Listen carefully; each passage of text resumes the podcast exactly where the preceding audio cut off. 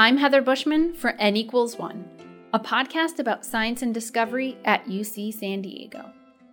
In each episode, we bring you the story of one project, one discovery, or one scientist. Today on N equals one, I'm talking to Dr. Sunny Smith.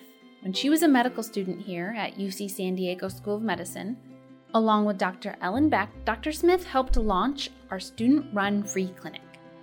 It's exactly as it's named a clinic, now actually several clinics, that are run by medical students and provide free medical care to those who need it most. Dr. Smith is now clinical professor of family medicine and public health and co medical director of the clinic, while Dr. Beck is its executive director.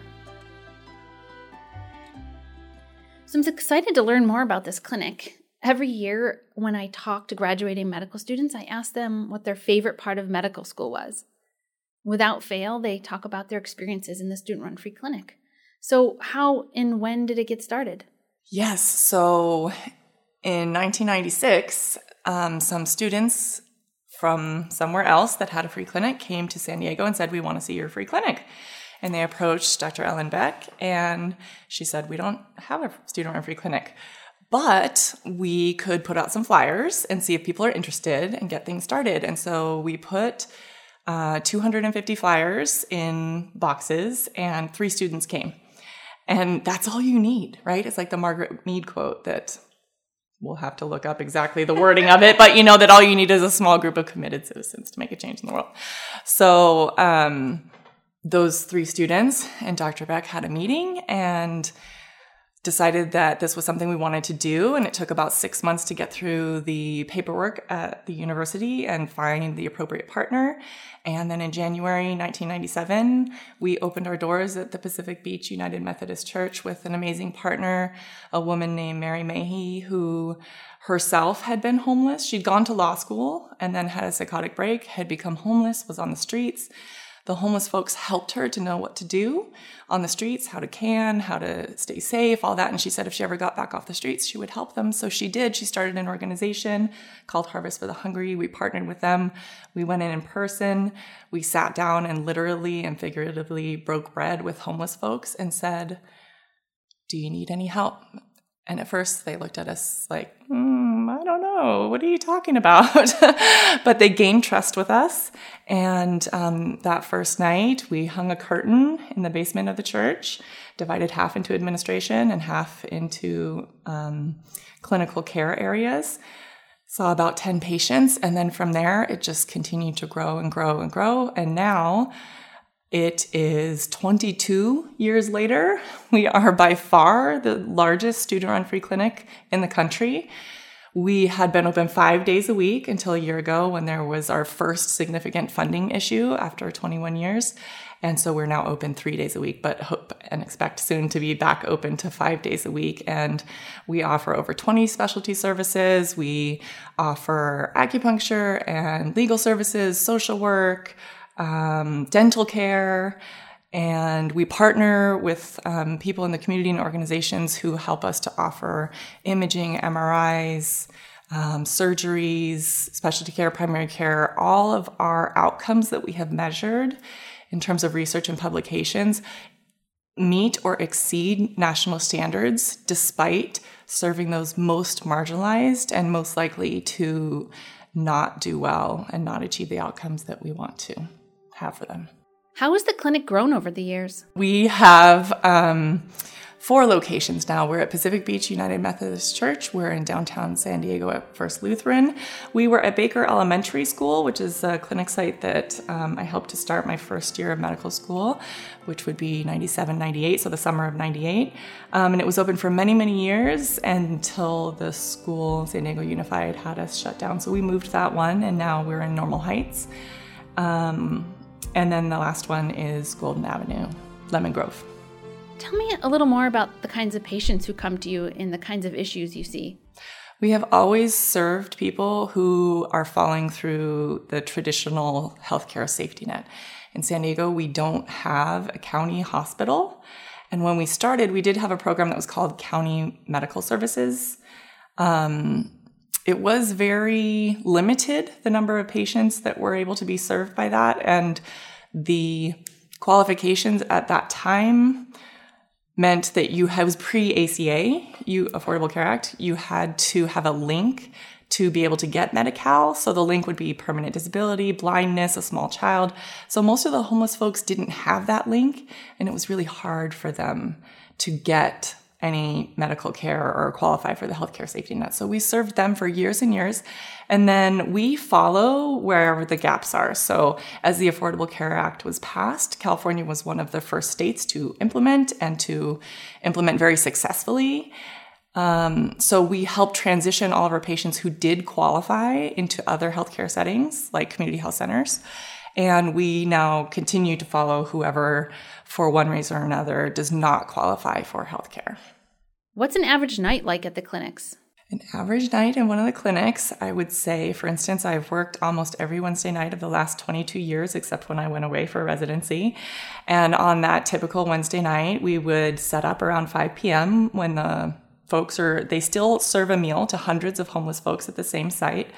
And so while they're setting up the meal, we're setting up our clinic and we check people in. We tend to see the most common thing that we see is diabetes because if you think about someone who's uninsured in San Diego and what would be cost prohibitive because this healthcare safety net for hundreds of thousands of uninsured, underinsured, or Medi-Cal patients in San Diego are the federally qualified health centers. But if you are uninsured, you have to pay. And so, the, although it's a small amount, what many of us would consider a small amount, say it's $30, $40, but then you have to pay for medicines and lab tests, and you have to come back frequently. What kinds of medicines, lab tests, frequent visits would prohibit you from continuing at those federally qualified health centers? So, something like diabetes, with insulin being hundreds of dollars per vial, and some of my patients use a vial every few days three, four, five days. So their medication costs can be thousands of dollars. I think that's one reason why we end up with so many patients with diabetes. So that would be our number one diagnoses, diagnosis. And then there would be hypertension, hyperlipidemia. We see a lot of cardiovascular disease. We do see rare diseases. We do see cancers. Um, anything that you can imagine in the human condition will walk into our doors because we have been here long enough that we see everything. As I mentioned, students seem to love their experience with the clinic. Can you tell me more about their role? What are our medical students doing and what are they getting out of it? So, when I started here in medical school in 1997, um, you know, we were much smaller. And so, when you think, what, what did the students have to do? I mean, you do whatever it takes to run a clinic when it's a student run free clinic. And so, I would do things like um, bake cookies to sell them and that we would buy antibiotics with that or buy lab tests with that. And um, you know i would set up hazardous waste registration and drive the sharps around and whatever needed to be done you need to do. So um, over the, the years the students really have taken the initiative whatever they see like see they see someone who has chest pain then they come back to campus and they the students have the initiative to think okay what can we do to solve this problem and so they would ask a world renowned cardiologist who's giving them a lecture the next day, Hey, can you come see my patient in the basement of this church because they have chest pain? I'm really worried, but it didn't seem emergent, but I'd like you to come and see them. And so it continued to grow like that, where then someone would say, Oh, we need an orthopedist. And they would see a case where, uh, for instance, a dental clinic is a great example where one of my colleagues, he was a student a year ahead of me, he um, was getting his MD PhD, and we noticed that a lot of our homeless patients at the time had dental problems. And toothlessness, we say, leads to joblessness because it's very hard to get a job if you don't look presentable and they have a lot of pain. And as physicians, it's really hard to do something about toothlessness and dental pain. You can give antibiotics, but it doesn't really cure the problem. So he took it on himself to start a dental clinic. and he did for his PhD, he studied pain relief um, with acupuncture in dental care. And now, all these years later, the dental clinic is growing and thriving and doing amazing work. Um, so they, what do they do? I mean, they do everything that needs to be done. So they um, work with. We now, when we first started, there was no school of pharmacy at all. Skaggs didn't exist. So it was like me and my friends, and one of my friends' dad became the dean of the school of pharmacy. but he came and he helped us, and we all counted pills together. And um, Now, of course, we have the School of Pharmacy doing that, so the medical students don't have to do that. Um, same with we used to do all the checking in and follow up appointments and scheduling and all that, but now we have undergraduate volunteers that work underneath us and do that. But they do all the medical part and the administration of that. So, drawing labs, um, testing the urine um, seeing the patients, obviously, presenting to the physicians, creating a care plan, making referrals, and then students, medical students on the other side of that receive the referrals, work with their attendings to prioritize the referrals, see the patients, make a consult plan, send it back, and then they work closely with us in the leadership to problem solve and try to do systems based interventions. So I think that's a unique thing where medical students don't get that as much in the traditional healthcare system. So, for instance, if you're a medical student and you don't go to your cardiology rotation, like the world goes on. You know, they don't need you. they don't rely on you. It's medical school. You're there to be educated while they're seeing patients. You're kind of a part of the system, but they don't need you. And what students feel is different about the student run free clinic is if they don't come who's going to see the patients? How are we going to do this? Their presence matters. If someone walks in, one or two or three students walk in late, I look at them myself and I'm like, oh my gosh, I'm so glad you're here. Big hug. And then I take three more patients. Instead of sending those patients away to a different day or rescheduling, it's like your presence mattered. The fact that you left wherever you were and came down here, even though you have a test tomorrow, these three human beings are going to get care, good, high quality care because you decided to show up. And then if they see that there's problems, when I was talking about the systems based issues, they come together, they talk to their friends and their colleagues about how can we ensure this doesn't happen again or how could we improve the care for these patients as a group as a whole. So that's and they really get to intervene like tomorrow.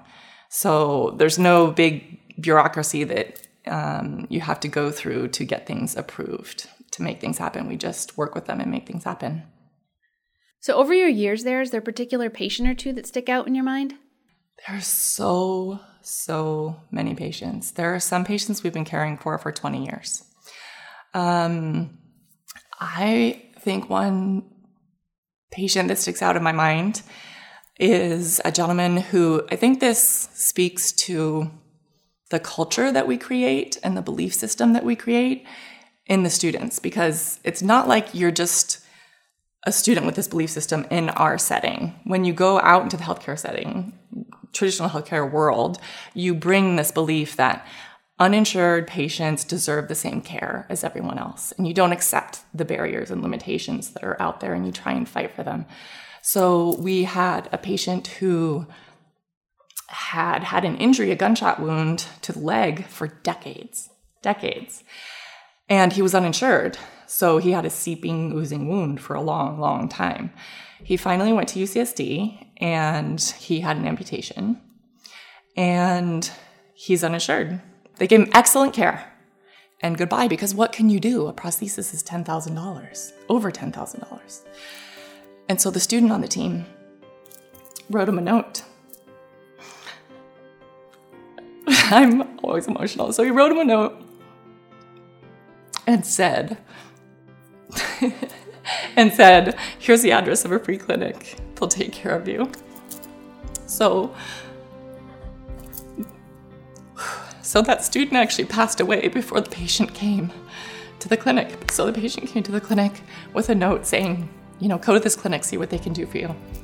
He came in and I said, We're gonna get you on the first day. I said, We're gonna get you that leg. I don't know how, I don't know what's gonna happen, but I'm not gonna rest until we get you a leg because that is not fair. He's a hard worker. He wants to get back to work. He wants to contribute to society. That's all he wants in his life. So this is an example of where the students and the faculty come together and the students who were managing that night, their their job, their managers is to write the names on the board and make sure that all the paperwork gets done and transport things back and forth. But they worked with us and with UCSD to create a video to crowdsource to get $12,000 and we gave him his leg. So uh, that story sticks out to me as one that was important because it reminds me that we're indoctrinating our students in a culture of caring and humanity that they can bring with them wherever they go. And if they believe that a problem is solvable, they'll find a way, even when the way is a way we've never done before and we've never figured out before. So I could tell another story where I wouldn't cry. There's so many stories. Um, I'll tell a story about a gentleman who we took care of on our very first nights at the free clinic.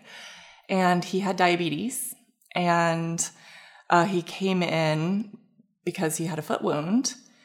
And we cared for him and his foot wound and his diabetes for many, many years. Kind, caring gentleman, warm heart and soul, lifted my spirits every single time that I came in.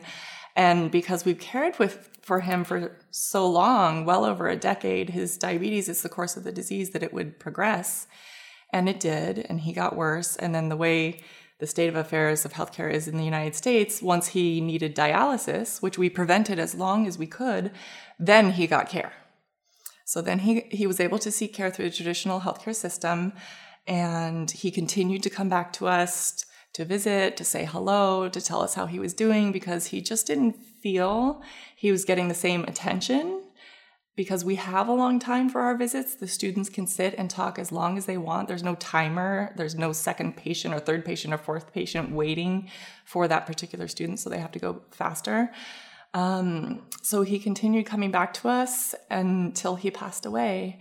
And then we had funeral services for him in our church where we had cared for him for over a decade, and many students and faculty and community uh, members who'd cared for him went. And I, I think, and the tears that are shed, they're very genuine. There's there are many funerals of our patients that I've been to and that our students have been to. And as a medical student, to have longitudinal care of a patient that follows them through health, illness, death, and then their family beyond, it's really quite profound. Our medical students have performed music at our patients' funerals it's um, it's just really quite a unique and powerful experience to be there and build community with others who are there. Everyone who's there is a volunteer, so they have other things they could be doing, and they have things to study for, but they're all there because they want to be. So they want to serve, and it creates a, a certain culture that we're very proud of. So you mentioned earlier that somebody a while back came from a stu- different student-run free clinic and inspired this one. Uh, correct me if I'm wrong. I think I heard that UC San Diego Student Run Free Clinic is now a national model, and people have published papers about it and presented conferences about it and stuff like that. Can you tell me more about our national role in this area? Yeah, absolutely. We're a model of excellence in student run free clinics. And so many people, when they're thinking about starting or even changing or making some best practices in their student run free clinic, they come visit our model. So, like Harvard came to visit, and UC Irvine, and many other universities have come to visit. They talk to our students, they talk to our faculty. We have things online that describe our policies and procedures so they can be replicated elsewhere. We then started a Society of Student Run Free Clinics. So it's a national organization which has an annual meeting and we grow every single year. And now I think the last year was around 500 medical student leaders from across the country come to learn best practices in student run free clinics for everyone to share, whether you're about to start your very first student run free clinic, whether you're in your first years, whether you've been doing this a long time, there's always ways we could do this better. And they teach each other, and then the faculty have an affiliated organization, and we teach each other about how to do this well. Um, and we have published, we did a national survey of medical schools to see how many now have student run free clinics and what kinds of services they offer. And by far, most medical schools, when we started 22 years ago, it was kind of a fringe thing. You know, like the whole basement of the church providing medical care felt very rogue. And now it's very standard. And, and in fact, it's more unusual for a medical school not to offer a student run free clinic than to offer it. Um, and ours is one that is that draws students here. It's often cited as the reason that students came here. UC San Diego School of Medicine is a phenomenal medical school for so many reasons. I'm so fortunate I was able to come here as a student for so many reasons. I literally don't know who I would be like I don't know what specialty I would have gone into. I don't know what would have meant anything to me. I will say for my own personal journey, I had never spoken to a homeless person. I didn't speak Spanish. I was from Canada. I didn't know anything about social justice, underserved medicine. And just by throwing me into that church with people with nowhere to go, your heart just is compelled to help, to act. And it really transformed who I am. And, and we have trained thousands of students, and I'm not a unique story. This is the story of many, many, many of our students. Over 90% of UCSD students choose to volunteer with us because it is such a powerful experience. So, the reason we're talking about the student run free clinics now is because philanthropist and South Dakota businessman Denny Sanford generously donated a large gift to UC San Diego to create a new Institute for Empathy and Compassion, which will focus on three areas exploring the neurobiology of compassion, transforming medical education, and addressing the epidemic of physician burnout. Talk to me about the clinic's role in this and, and what it'll mean to the clinic. Yes, I will say, as the largest student run free clinic in the country, that if you're looking at the bell curve of the funding that student run free clinics have, I mean, most student run free clinics have function on around $30,000 a year, and we're in the millions.